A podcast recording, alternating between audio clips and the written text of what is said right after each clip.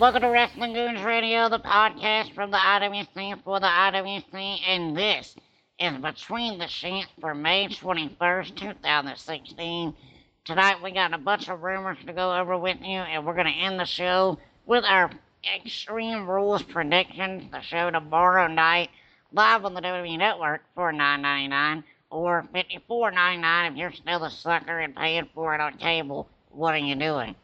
Tonight I got RJ Turner, Brian Compton, and Mark Pitts with me. My name is Anthony Hammett.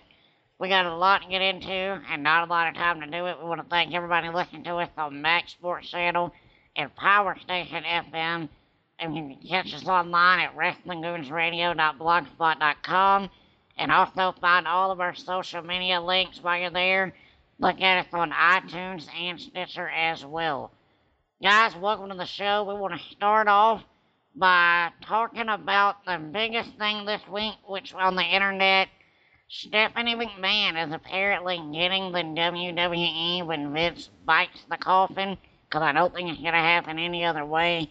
I'll start with Mark. Mark, did this come as a shock to you, or were you expecting this? Well, of course, I was expecting the billion dollar princess to get the company that she has earned by being there for the longest period of time, except for, for her dad, Vince McMahon. Shane left, he was a quitter, doesn't deserve the company. Triple H is going to be second in charge just by affiliation of marriage, which is great. He can work with the talent. She can head up the corporate thing and hop on screen to go against the females kind of like how she likes doing, which she'll probably end up doing that either at SummerSlam or WrestleMania. I have a feeling.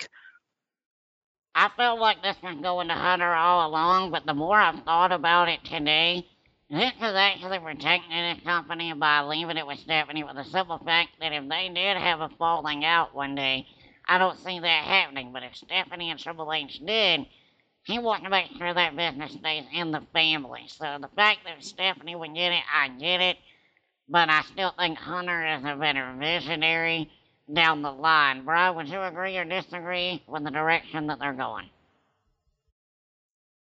I agree in the sense that Triple H will have a lot of influence in her decision makings when it comes to talent and booking. At least I hope so. As far as her on screen abilities, she has a tendency of pissing people off, and she's good at it. Uh, even though she tends to be a little over the top. So she would make a pretty good replacement for Vince McMahon as far as an on air presence, but off the air, I'm hoping that Triple H kind of takes the reins on that. No pun intended. I don't feel like anybody can replace what Vince does. Like, it's documented that he works like 20 hour days, and he's been doing this for 30 some odd years. Like, Vince is a machine and nobody able to do what he does. So I feel like putting it in the hands of one person is kind of not going to be possible anyway. So Stephanie is definitely not going to keep the workload that Vince did. RJ, what's your thoughts on Stephanie getting this? What did you see it coming? I, I'm really in agreement with you as far as you know having somebody replace what Vince does, the hours that he puts in. I think Stephanie can do it, but I look at Triple H as the the next guy. Even if Stephanie by name is going to run the company, I still see Triple H actually having hands on and being like the next Vince and putting in the 20 plus hours into the product. He's probably doing that with NXT right now, so it wouldn't be a big change for him if it was if he had full uh, charge over the actual main roster over WWE as a whole. Yeah, Stephanie, Stephanie's gonna be the writer, and Triple H is gonna be working with the talent. That's the way I see it. Well, no, I mean Stephanie's going to do the behind the scenes things and the public appearances and stuff like that. And Triple H will probably end up running day to day, and him and her will probably be the head creative that says yes or no, and it'll be them to agreeing on something to whether it's yes or no. But yeah, she's of- just can we get rid of about 17 writers while we're at it? Because there's too many chefs in the kitchen, so to speak. Uh, I think I think Triple H has been placing his writers up on the main roster, like he did with a couple NXT writers that moved up, and the couple new signings that he did, uh, taking creative writers from other companies, independents, and putting them on Raw and SmackDown. I don't care how many good writers you have, though. You don't need like 17 ideas going around at one time. You need. Well, that's he's going to end up firing all those people whenever they take over. You know, Vince's people aren't going to stay. I mean, unless they're like long, long, long term employees that Triple H and Steph love or something, they're not going to. I think you'll see a lot of firings whenever Vince finally does step away from the company as a whole. So are you suggesting that they're gonna get the creative writing team down to like maybe four or five? Because that's what I'm suggesting. Yeah, I think that Triple H is just putting the people in that he wants, and that way it's going to be an easier transition once Vince does exit the building. Then he already has his group, core group of like five or six writers that he personally placed into those positions, and then everything will run pretty smoothly. Do you think he'll fire Dunn? No, I wish he could, but no. Yeah, hopefully Kevin Dunn will have quit by that time or retired if he ever is going to retire, which I probably don't ex- see at all. They're gonna have to like get him involved in some scandal where they get him pushed out. That'll be the only way. Cause he has That- so much. He That got seems more real far fetched. He got more, yeah. Kevin Dunn and a scandal. It's not really that far back. You can use the diva crap. Anyway, now I'm getting Kevin Dunn allegation going on the show.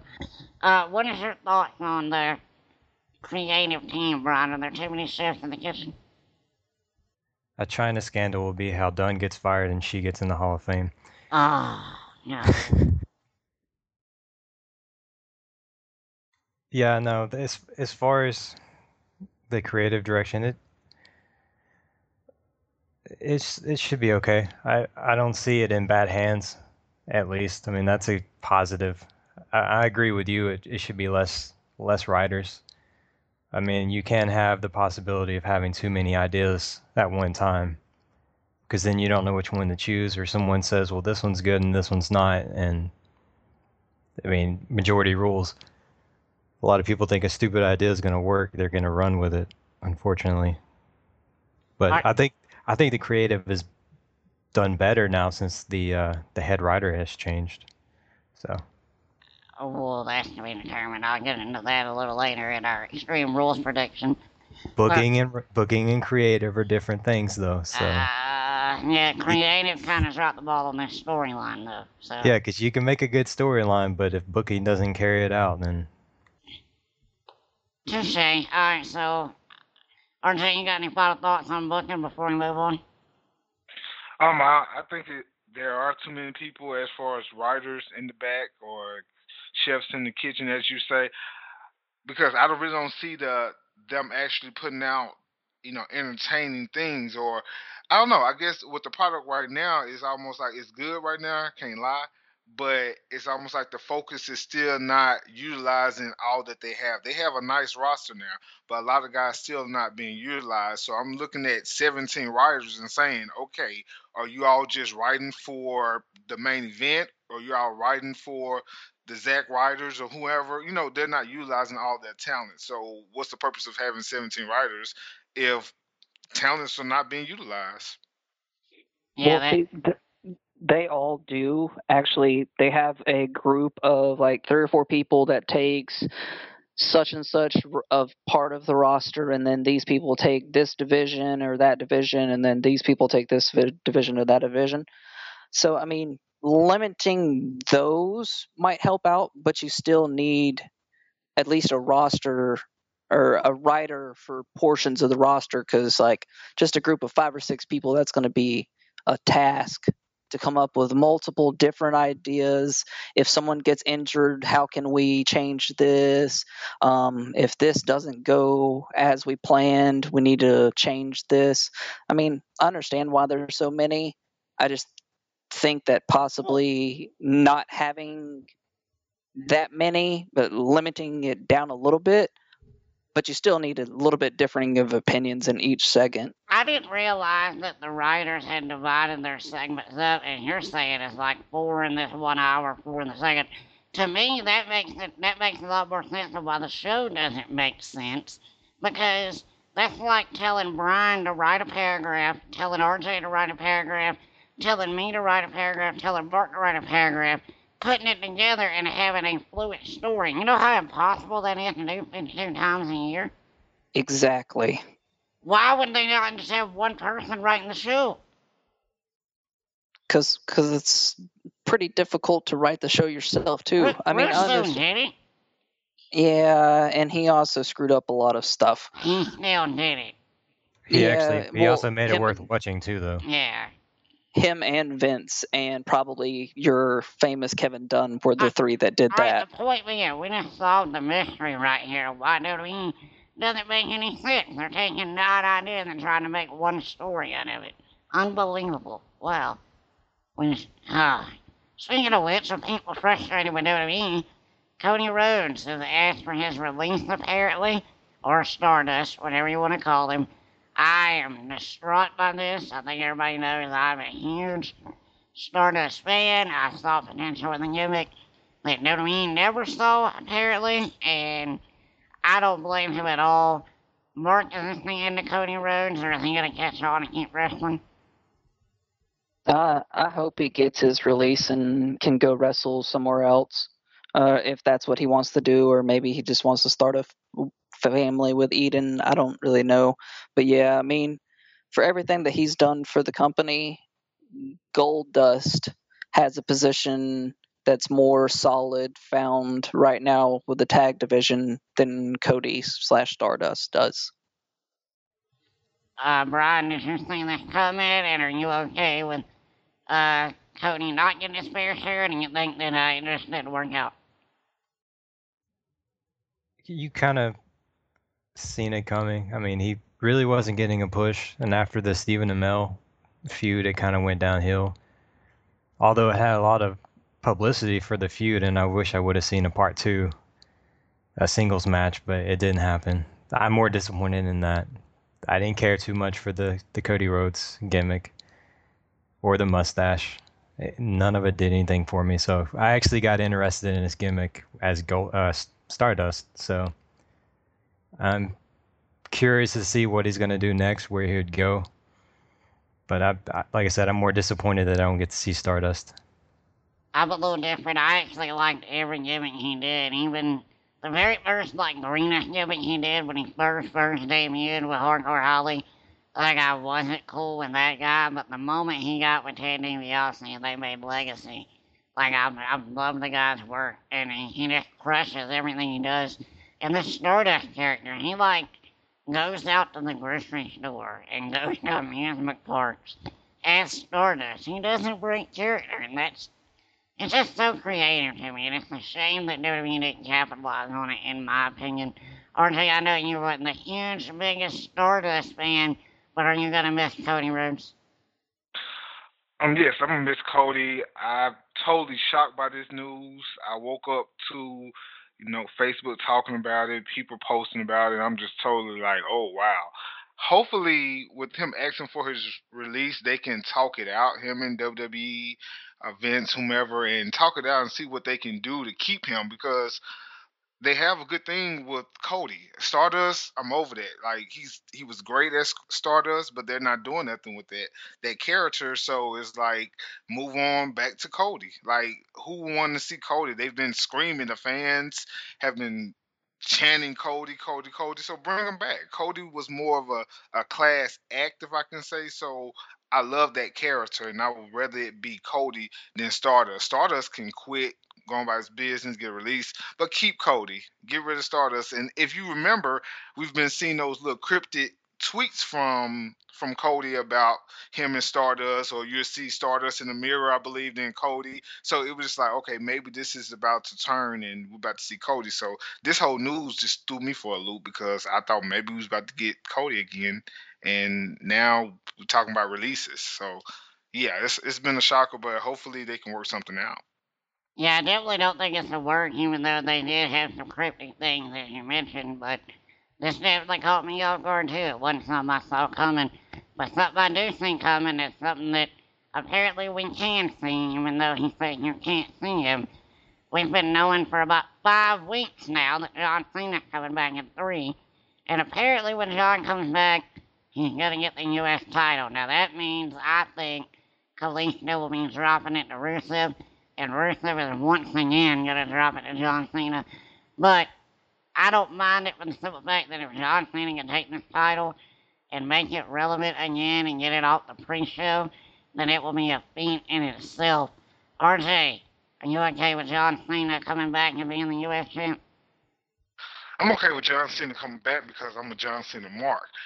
But I'm not okay with John Cena getting the U.S. title. John Cena is at this point now that he does not need titles to define him or to help or anything. He does not need that. So I don't want him with the U.S. title. I don't want him with any title right now because once again, he's John Cena. His name alone is is it's up there, and it's like okay, why would we put the U.S. title back on him so we could bring rele- you know, um, make it more relevant again? I think you could do that with with just good booking with Rusev. If we get a title to Rusev, just let Rusev run with it. I mean, he was doing a great job before he ran to Cena. Let's not destroy him again. I just don't see the necessity of John Cena having the U.S. title. Well, the point being of why they would do it, the simple fact they don't want him in the main event WrestleMania, uh, World Heavyweight title picture, because the next time he wins one, he's going to be the 16 time champ. And they're going to capitalize on that big time, but they're not ready to do it yet. And this is how they're going to keep him out of the main event picture. For that reason, I think it makes a lot of sense, but I, I agree with you about Rusev, and I hate that potentially he's the guy that it's going to be, but if John's coming back this soon, uh, John's going to have some sort of title. You say he doesn't need titles. I say John Cena's entire career has had titles surrounded by it, so he's always going to need some kind of belt and give himself something.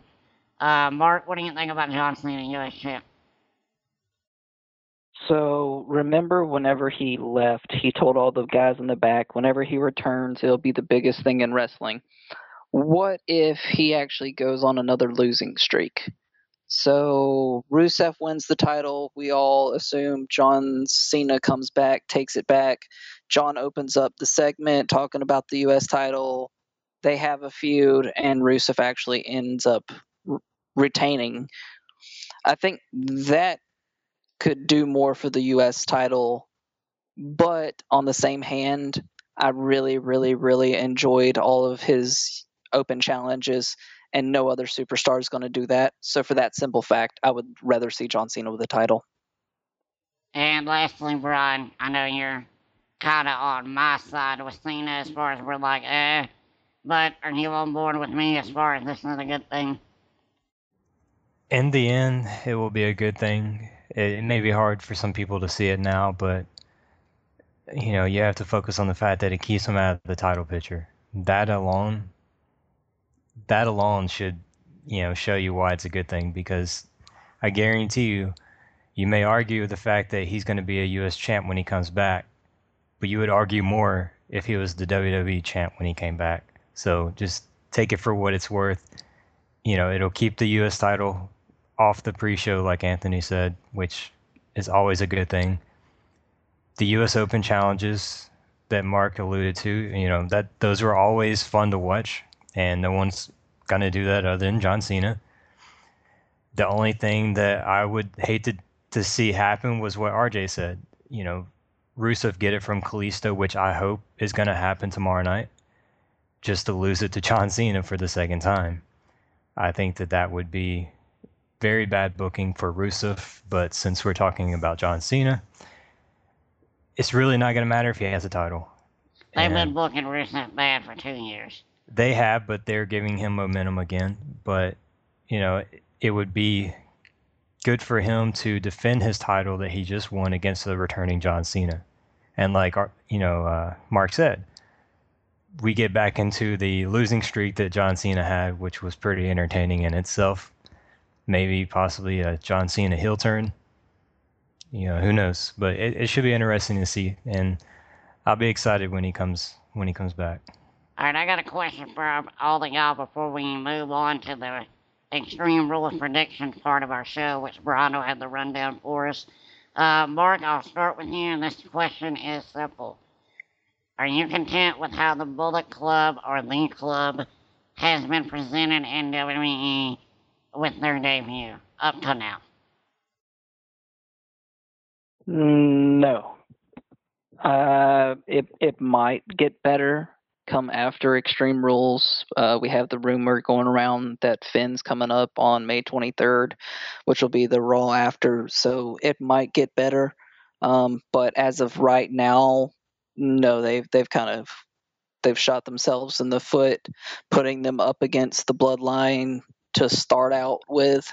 I think that they could have went through and demolished quite a few other superstars before they actually got to we see a face to face type meeting or whatever. I mean, hell, you can even have attacked the Usos and Roman Reigns, but stayed out of feuds with them. You you kind of carry on your own match during the Monday Night Raw, but as soon as the Usos come out, you attack them then, and just kept building it and building it and building it until SummerSlam, and we see the three versus three face off that that would have been the correct way of doing it, kind of like the Shield and the Wyatts had their build, but quick quick booking. I couldn't agree more. That's exactly what I thought should have happened. They should have just been attacking people left and right, and they shouldn't have been made to lose so quickly immediately. That it just it was awful. And they took this idea that I thought was bulletproof, pun intended, and they wound up shooting it in the foot, as Mark said. Brian, do you agree or disagree? No, I, I totally agree. It's one of those cases where I think they just assumed the fans wanted it now and they wanted it all at the up front and it wasn't it wasn't that case. Maybe some people did, but even if people really thought they wanted it all up front, they should have went against that because this would have been one of those matches that we haven't seen yet, but we're going to see it at Extreme Rules. But yet now, since they've done it so soon, we've seen it how many times now? But I You guess know- my point is, like, with people like RJ, who RJ allowed me to use him for an example for a moment, who doesn't watch New Japan Pro Wrestling and doesn't know Karl Anderson, and that's his first impression of Karl Anderson in WWE is, you know, barely hanging with the Usos. Like, it's some bad taste for a first impression. RJ, you can't be impressed with this, right?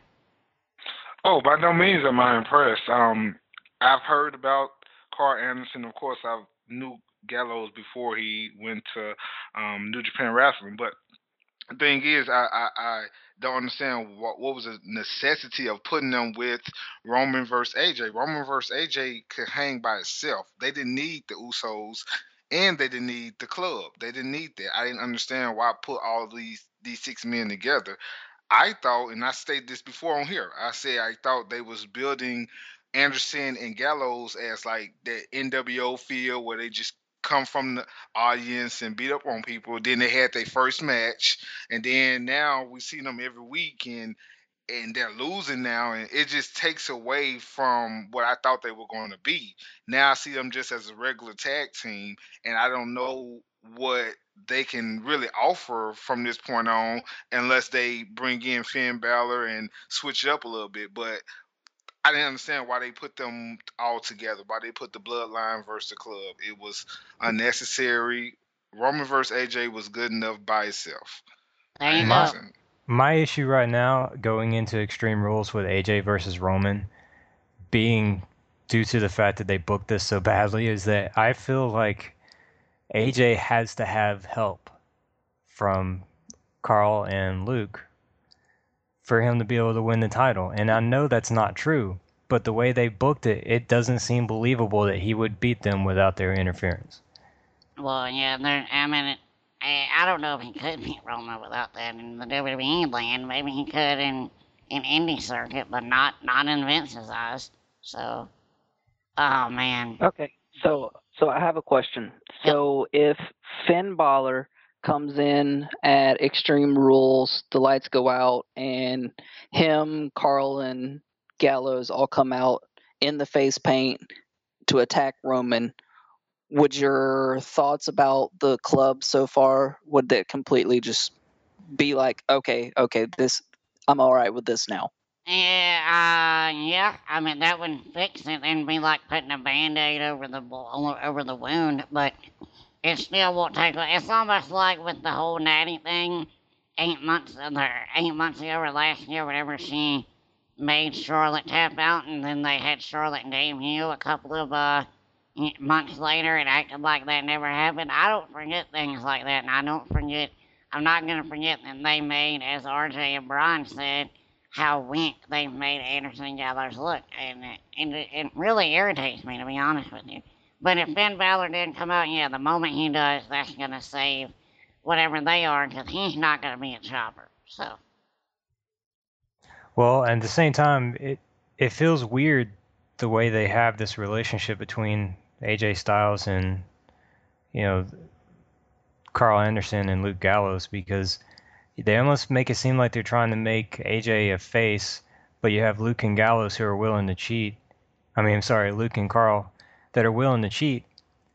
But then it's like, what do you do? Do I hit Roman with a chair or do I not?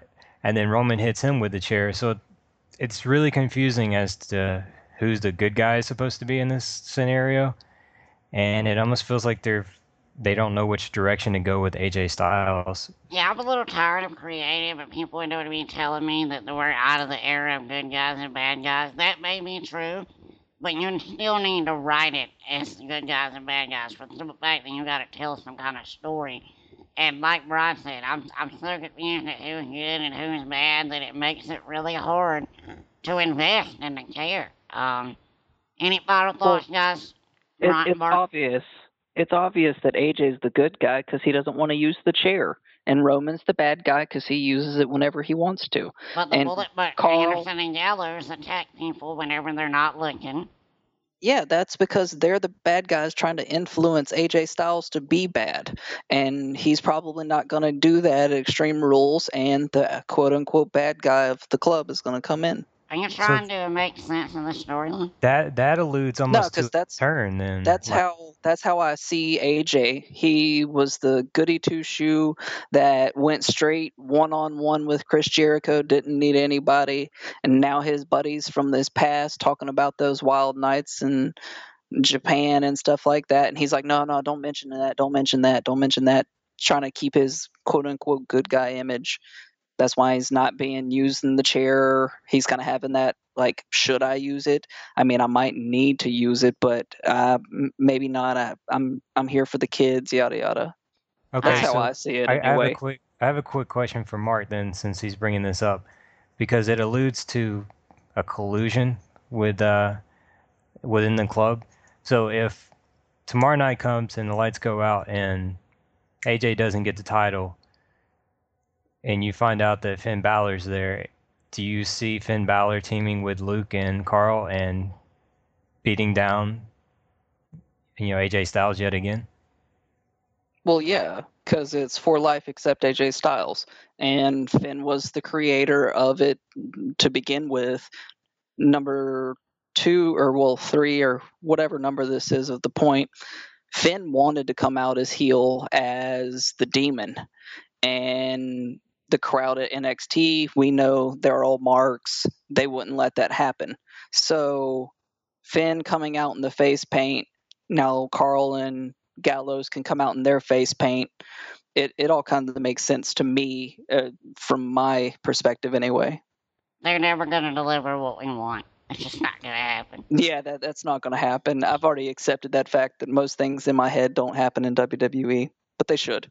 Brian, uh, you ready to run us through the Extreme Rules card? Yeah, uh, there there is one more rumor that I wanted to touch on. Go ahead. I, I was gonna leave it as a surprise for the end.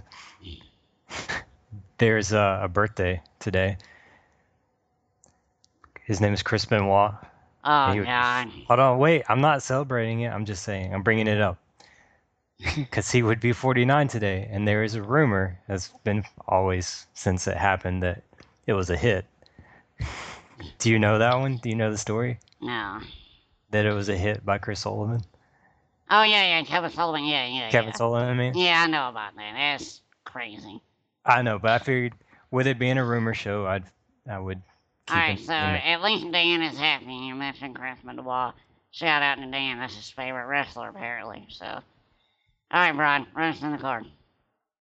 All right, for the umpteenth time, we have first match of the night: Dolph Ziggler versus Baron Corbin in a no disqualification match. Alright, Dolph Ziggler and Baron Corbin. This will be one of my bathroom breaks. I'm glad I hate they're putting them all in the pre-show. Um, Baron better win this match. Dolph beat Sheamus on SmackDown, which really upset me. I was like, wait a minute.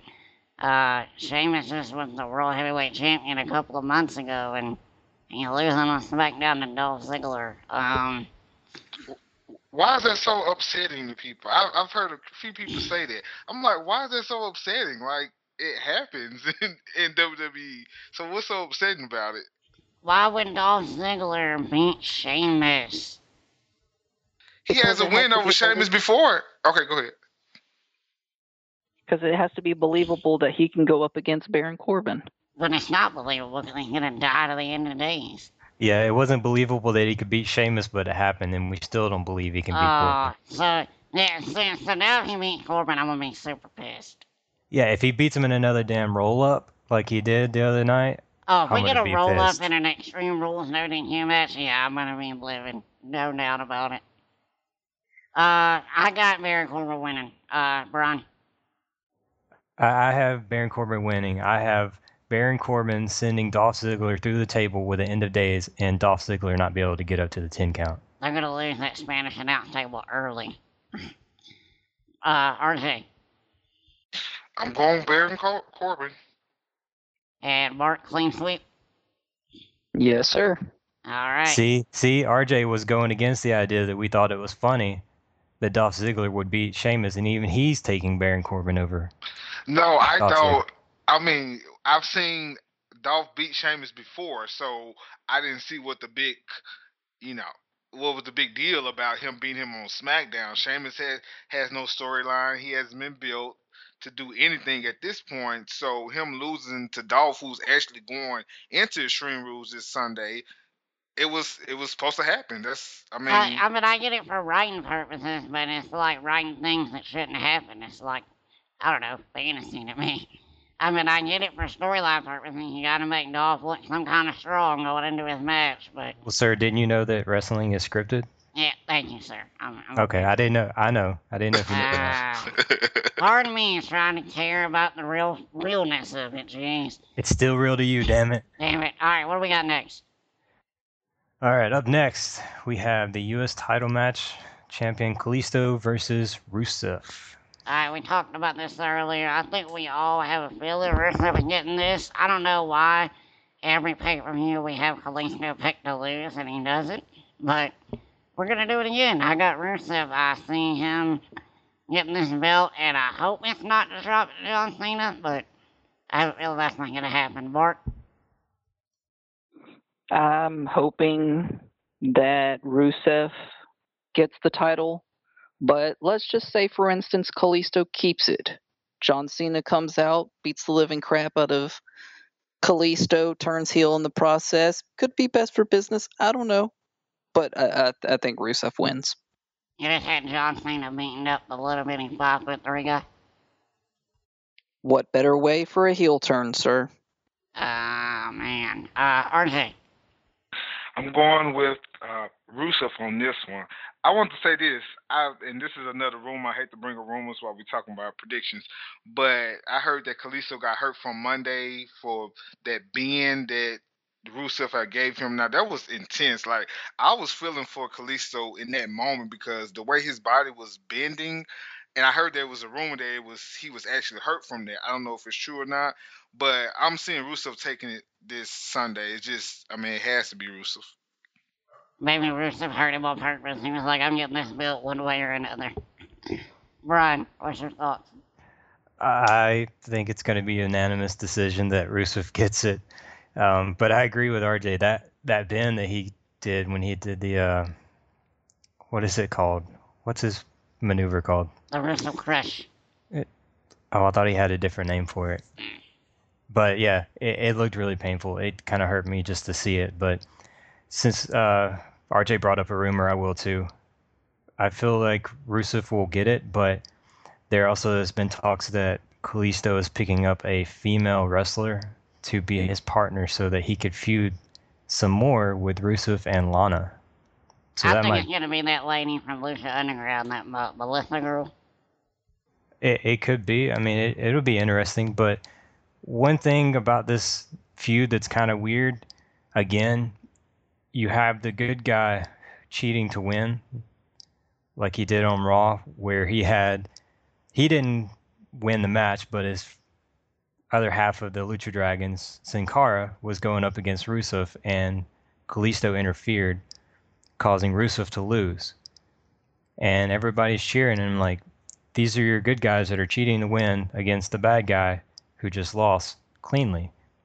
Yep. It's, there's more It's- creative looking, man. It's weird, man. I don't understand. it. hey, that that happened all the time back in the Attitude Era, and no one gave two snaps about it. That's because it was Sir. the Attitude Era. And we were like 10. Yeah, and then we didn't have the era of the internet back then either to crap all over it. I bet if we did, like if the internet was big in the Attitude Era, it would have had just as many hateful marks as we have now. We were impressionable back then. So if they WWE said, "Hey, like this guy and hate this one," we did it. Now we're we're smart enough to decide who we want to like and not like. Alright, so what do we got on the main card? All right, the main card. We have WWE Tag Team Title Match. Champions The New Day, who have held it for anybody know how long? Uh, a long time. A long time. That's a good answer. That's what I was going to go with. Yeah. The Vaudevillains as the uh, challengers.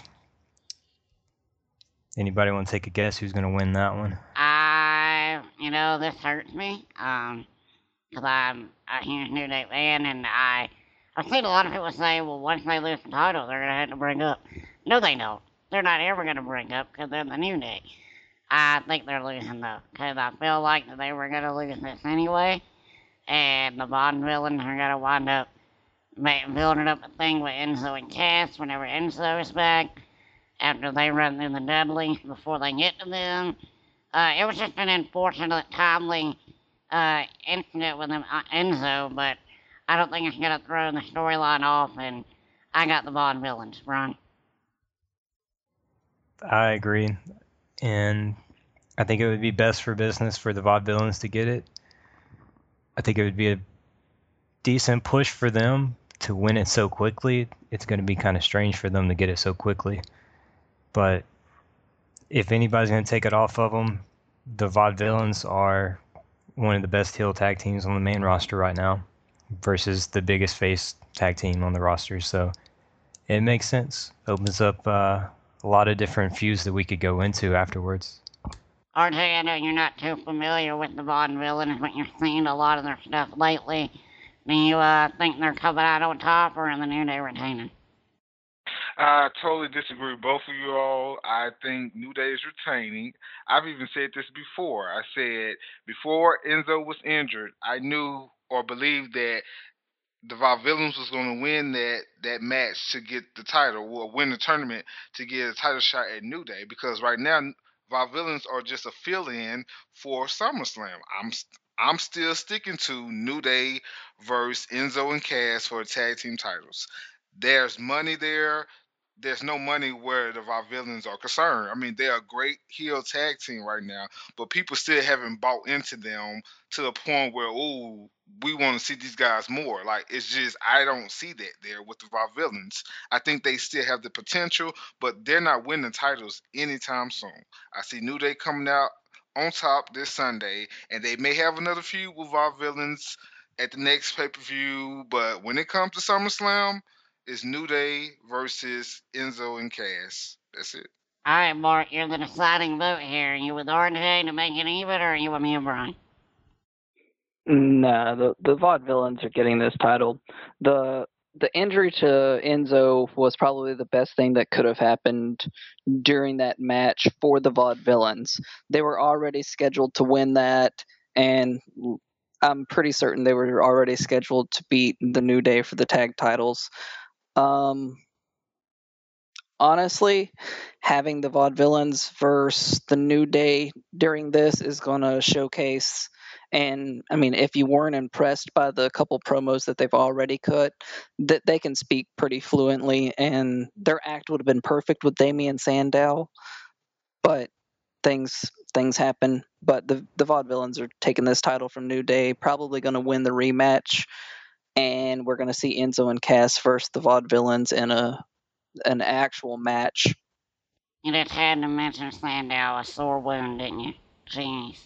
How amazing would that be, though? I mean, it was, he was a perfect fit, right? I mean, perfect. Jeez Be like the only person in the only person in today's society that would match their their vignettes and everything. oh, yeah, he could be like the leader. It would have been perfect. Oh, my God. All right, uh, what we got next? All right, up next we have Karl Anderson and Luke Gallows versus the Usos. They better win this match. That's what I'm going to say about they. I mean Anderson and Gallows. If they lose this match, you're going to see me with the biggest rant you've ever seen. I mean, I feel like this this is one of those matches again that doesn't doesn't benefit from the booking from the very beginning. This should have been one of the matches that we didn't see that we maybe saw them feud and they fought with each other, but we didn't see a match. They're both going to be involved in the main event. Why the hell are we getting a separate match? Right. We don't we don't need it. Why why are they even on the card, to be honest? I mean, they don't need to be on the card. They they could have been just fine off the card. Well, The we know. I mean, you had to know the moment they made the AJ Roman match no DQ that they were involved in the finish. Like, they're gonna do the squabble where the Usos and Anderson and Gallows are fighting on the outside. It's gonna happen. Well, What what, I- if they what if they're already taking out one? Like, what if their match is the setup? Because it's probably going to set up the Usos getting injured either during the match or after the match in a beatdown, and then the Usos are going to make the save at the very end. That's probably what that's setting up. Yeah, you just made me throw up in my mouth a little. RJ, Pretty, pretty much. Um, I don't, I don't really care about this match, but I do think it's a good idea just to have them go at it with just those four. But if they're going to interfere in the main event, like you all say, what's the purpose of that match in the first place? Like, if we're going to see have them come running in and fight each other again, just keep it at the main event. Then just let them come out and run out and do what they do. So I can care less about this match, but let, let's see what shall happen. well, who are you picking? You gotta pick a winner. Um, Luke and Karl. Brian, you got Luke and Karl too. I got Luke and Karl, but are we calling them the uh the Good Brothers still? We're not. We're not. We're not. Okay. We're, that's dead. Okay. Yeah, that's dead. Mark, Dead. I got Karl and Luke, and I see them taking out the Usos. I like Mark's prediction. I, that ma- Cause then Roman, I, even though I would like it better if they couldn't make the save and it had to be Roman versus the world, that would be pretty cool to me. Uh, just my two cents on that. All right, are we at uh, Ambrose and Jericho? I think that's next. You guessed it, sir. But not Ah. just Ambrose and Jericho. Ambrose and Jericho inside the first ever Asylum match. I uh, I read an article in Case 16 that said three words: "This is dumb," and I couldn't agree more. This is they made it out to be this hell structure, and it's just a cage, and with a bunch of weird janitorial items on it, and But that's not the reason why it's dumb, sir. oh, you tell our can climb outside. You can just Yeah, tell our climb- listeners why it's dumb. you can climb outside and you're able to just fight around and uh, the winner of the match and you gotta win by pinfall submission. Um, I, uh, Brian, help me. Uh, let's see. Pulling out my dictionary to find the words. Uh, I don't, I don't see the point of having a cage, sir. What what's the point of the cage? Not only is it going to obstruct my view of the match, which is probably going to be boring in itself, maybe, but they have mops and potted plants and that that's their weapons around the top of the cage. Uh, kudos to Jericho and SmackDown for trying to put this over as far as how devastating it can be, um, God, this might be another. I found a bathroom break during the show, so Yeah, and you know that's the thing. You that for that to be your bathroom break out of the other matches that we've chosen, that says something. so I got Ambrose winning his own match. That better be what happens, Ron. I mean, if he doesn't win the match that's named after him in the inaugural match, then I don't know. Mark said that Jericho probably invented the match, and he's probably right. Jericho giving credit to Ambrose. I bet Jericho came up with this crap. He's like, man, I got this really good idea, and then we'll bring back all the props that we've used up until this point. Uh, Mark, uh, who you got, Ambrose or Jericho? It better be Ambrose. Pretty simple, to the point. we all think it better be Ambrose. RJ, clean sweep. I'm going with Ambrose. I think this match is dumb, and it's so dumb that it actually may prove to be good. I think with the consensus of consist, I can never say a word. With everybody in agreement that it's a dumb match, I think that may prove that it may actually turn on us and be actually something good to watch. Who knows? But I'm going with Ambrose. Well, I won't know because I'll be in the bathroom, so there goes that. um, what do we got next? Uh, up next, we have the IC title match, four-way, fatal four-way between champion The Miz versus Owens, Cesaro, and Sami Zayn. I want to be excited for this match. I really do. But I've seen all four of these people fight each other for the last month because WWE has no idea how to keep people away from each other in a feud. Instead, they put them at ringside every week, so you'll have a two-on-two match with two people on commentary every single week. And I have a feeling this is leading to the Miz uh, escaping to keep his title. Like the other three are gonna beat the crap out of each other, and I see the Miz stealing it. RJ, I really want to go with Sami Zayn here, but I'm either saying the Miz or KO. But my heart, my heart is saying Sami Zayn has to win this. I really am rooting for Sami on this one, so I think I'm just gonna stick with Sami and just go with Sami. are you okay with the build-up, or do you agree with me that maybe they did way too much with the commentary stuff?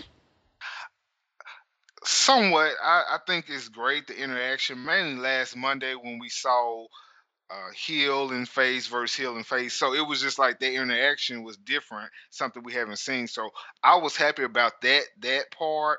I think yes, it's been overdone where you have them coming down the commentary, but at the same time they're having a match, they're having a feud with each other. So build it up in any kind of way you can, and I think that was the best that WWE could do at the time.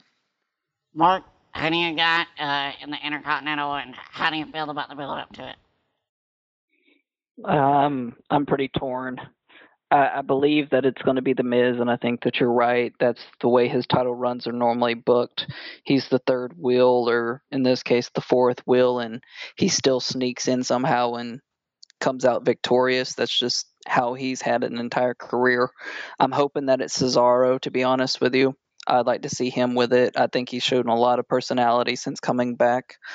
The booking, I think that they've kind of overdone it, but I did like what uh, RJ mentioned about the heel and face and heel and face team.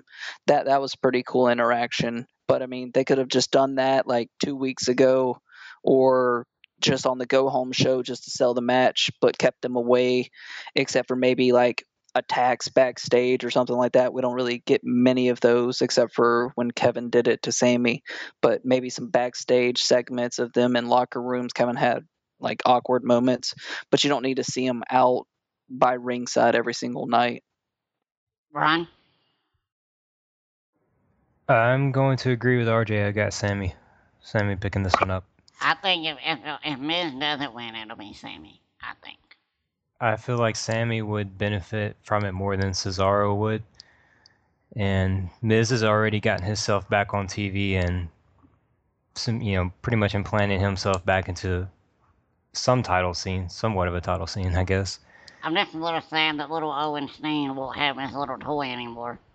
You know, the Intercontinental title was his favorite toy, so.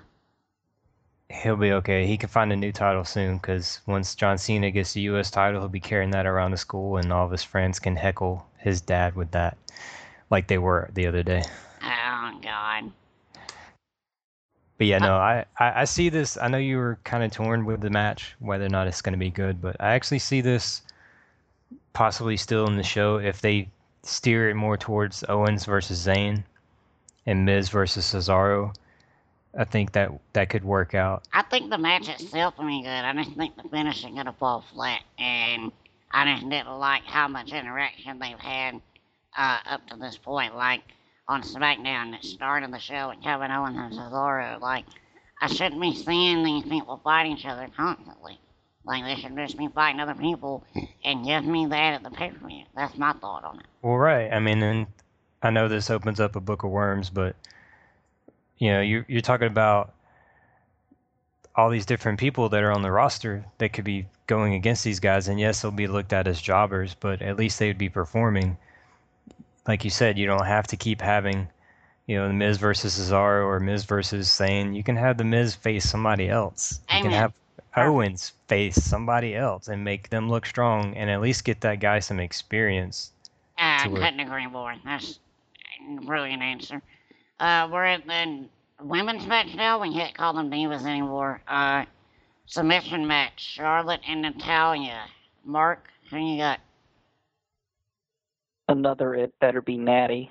Like they have told this story for so long right now about charlotte winning because of her dad charlotte winning because of her dad charlotte winning because of her dad. If the good guy in this story doesn't come on out on top after what has been keeping her down the entire time was finally removed i don't understand where they were going with this story any other way if Charlotte retains, this this entire last four months was totally null and void and should never have been written down on TV. Wow, that's strong. But what if what if uh, Charlotte loses because of her dad, and that gives her a reason to get Oh, rid of Ric- him and Ric write him can't- off of TV? Ric can't be ringside at all. He'll be Yeah, but if he Well- does, she'll be stripped of the title. That way, That is Natty never really Natty never really wins the title by beating Charlotte, but Charlotte loses it because of the one person who's kept the title on her this whole time. And they are building heat between Charlotte and Ric. Like Charlotte's already said in an interview she doesn't go to her father for advice and they're they're building the heat there. RJ. Uh, Charlotte, I'm going with Charlotte for the win. A clean sweep over Natty. I think this is just a story storyline for the moment. It's nothing that's going to that's meant to last long. Once again, I'm looking toward SummerSlam, so I'm looking toward Charlotte versus Sasha from the rumors. And so I see Charlotte holding that title at least till SummerSlam. Now I've heard this rumor now, and once again, I don't know if it's true, but somebody had threw Tessa Blanchard, I think that's how you say her name, into the mix as far as coming out to help Charlotte because we all know Ric can't come out, and they That's were saying. That's so it, it's really dumb, but they was they kind of made sense of because of Tully and Rich, No. Rich, Rich being Ric being whatever. She's a, uh, she's a jobber on NXT. She doesn't even have. She hasn't ever won a match. Hey, that's a rumor. I, I heard it. I don't know if it has any truth to it, but that's what people were saying. Those, that's not a rumor. That's a tumor. Yeah, the that's more they s- something. tumors tumors spread and they kill people. Yeah, you shouldn't do drugs, kids. That's what you shouldn't do. Oh my goodness. Got you. Okay, what about a BFF reunion? I'm just saying. Possibly down the line, but I, I think RJ's right. Uh, from everything I've been reading, is that they're saving Sasha and they've kept her off TV for that long-term purpose, and I definitely think they're building toward her getting the belt. So whoever has it now is only going to be transitional, and because of that, I think maybe RJ is more right than Borg. I have a feeling that maybe Charlotte is going to keep that belt until she drops Sasha. Brian, Okay, all right. can I I'm just going to rebuttal real quick. Sasha's not getting that belt until a WrestleMania. I'm pretty sure Uh, the long-term storyline that you're hearing about right now, because I've I've read it too. It says nothing about the main event. It just says this is her creative long-term. Her long-term is a Stephanie McMahon versus her because she's been kept off TV and held down at probably at SummerSlam, and then by Mania next year, Sasha gets her belt at Mania. We'll see. Brian, what do you think? I'm I'm seeing Natty winning it, um, simply because they want to get the belt off of Charlotte, and they want to get her away from her father. I think it would be genius to make her father the reason why she loses it, thus giving her a reason to yeah, get rid of him, Yeah, that's pretty and- creative. write him off TV. So Natty gets the belt out by default. She didn't earn it, and then Natty can lose it to somebody else. But just to add to what RJ said, you know, I've noticed that we all say I'm waiting till SummerSlam or wait till you know WrestleMania for these big things to happen, and I feel like we get we set ourselves up because me personally, I look forward to every pay per view as something big is going to happen, and damn it if booking doesn't always mess it up. Yeah. Like there's a reason why you have four main pay-per-views because you have opportunity to have six or seven main pay-per-views and you screw it up. Because so many big things can happen out of these matches we've mentioned, but like you said, An- Anthony, we're probably going to get the Miz retaining. Yeah. I mean, that's not big. That's not what I would expect out of this build-up of a match that you've you've set up. Speaking of which, we're at the main event, so horrible build-ups. I, this is one I don't think that any of us are really heavily invested in, and I think that's because of creative. I can't put it any other way. But you have the, I guess, good guy Roman Reigns versus the good guy AJ Styles, or is it the bad guy Roman Reigns versus the good guy AJ Styles, or is it the bad guy AJ Styles versus the good guy Roman Reigns? I I don't know the story they're trying to tell. I think the end result is Roman Reigns winning. Mark? Well, Roman Reigns has always said it. That's well, that's why he keeps his promos to those three. He's just the guy. He's not a good guy. He's not a bad guy. He's just a guy. But I, understand where you're what you were talking about. But I mean, in Roman's kayfabe world, he's just a guy. But he's a guy that's going to keep being the guy for the time being, and he's going to retain. I'm I'm guessing the Usos make the save maybe it is Roman versus all, and Roman still looks really, really strong. I don't know. Do we get a Finn Balor at uh, Extreme Rules, or is it the next night? Um, I'm hoping it's saved to the Monday after, but I'm kind of not hoping that it's saved to the Monday after. If he cost Roman the belt, or if, even if he cost AJ the belt, it'd be a much better impact. Brian, you agree or disagree? and What do you think the finish is? Well, to to go back on what Mark was saying about his saying, at first I thought it was kind of cool and it was pretty genius to have him say that, but now I'm starting to think it's just a way to justify kind of convoluting the storylines a little bit because when I ask the question who's the good guy and who's the bad guy, that's going to be the rhetoric that I get back. And that's annoying because It's better than I can and I will, though. it, it is, but come on. I mean, it doesn't matter. Like it's an extreme rules match, and right now you've got it set up that the good guy Roman Reigns is probably going to cheat to win, and the reason AJ Styles loses is probably because he doesn't want to. But it's weird. I, me personally, I, I'm sticking to my guns, and I know that he didn't win at Payback, but I still see AJ Styles picking up the title, and in my mind, what would be best for business at this point is to get AJ Styles out of the, the club. And if Finn Balor debuted tomorrow night and not cost AJ Styles the victory, but beat him down with Luke and Karl after he won the title, that would be one hell of a start of a feud. So I got I got AJ Styles taking this one. RJ. Unfortunately, I have Roman Reigns taking the win this Sunday. I don't think he's going to need to cheat. Once again, he's been built as the next Superman, so he's not going to have to cheat to win. And mainly in the Okay. Extreme Rules match, he's not going to Yeah. need to cheat to win. He just win. He's just going to win. Simple as that. Like we saw that payback, and we're going to see it again come Extreme Rules come tomorrow night. And unfortunately, AJ is not taking that title because it may have to do with the club interfering, and they may have their own little uh, issues after this, after tomorrow night. You may see the club or you know uh, AJ somehow disputing with with Karl and Luke. But as far as the Extreme Rules come, Roman's leaving out the champion. Mark, you have something you want to add?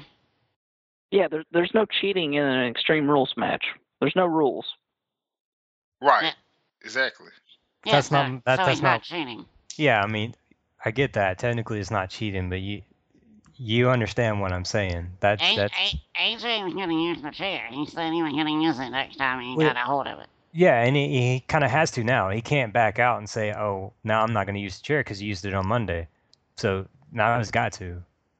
So it's a three on one. We got Roman and then Brian with AJ. We pretty much all like we disagreed on two or three matches tonight, and we had a clean sweep on the other ones. Pretty good though. When we all don't agree on something, it means that things are up in the air at least, and it can go either way, and that's what WWE should be doing for us ultimately. Brian, you got any final thoughts before we go out in the air tonight?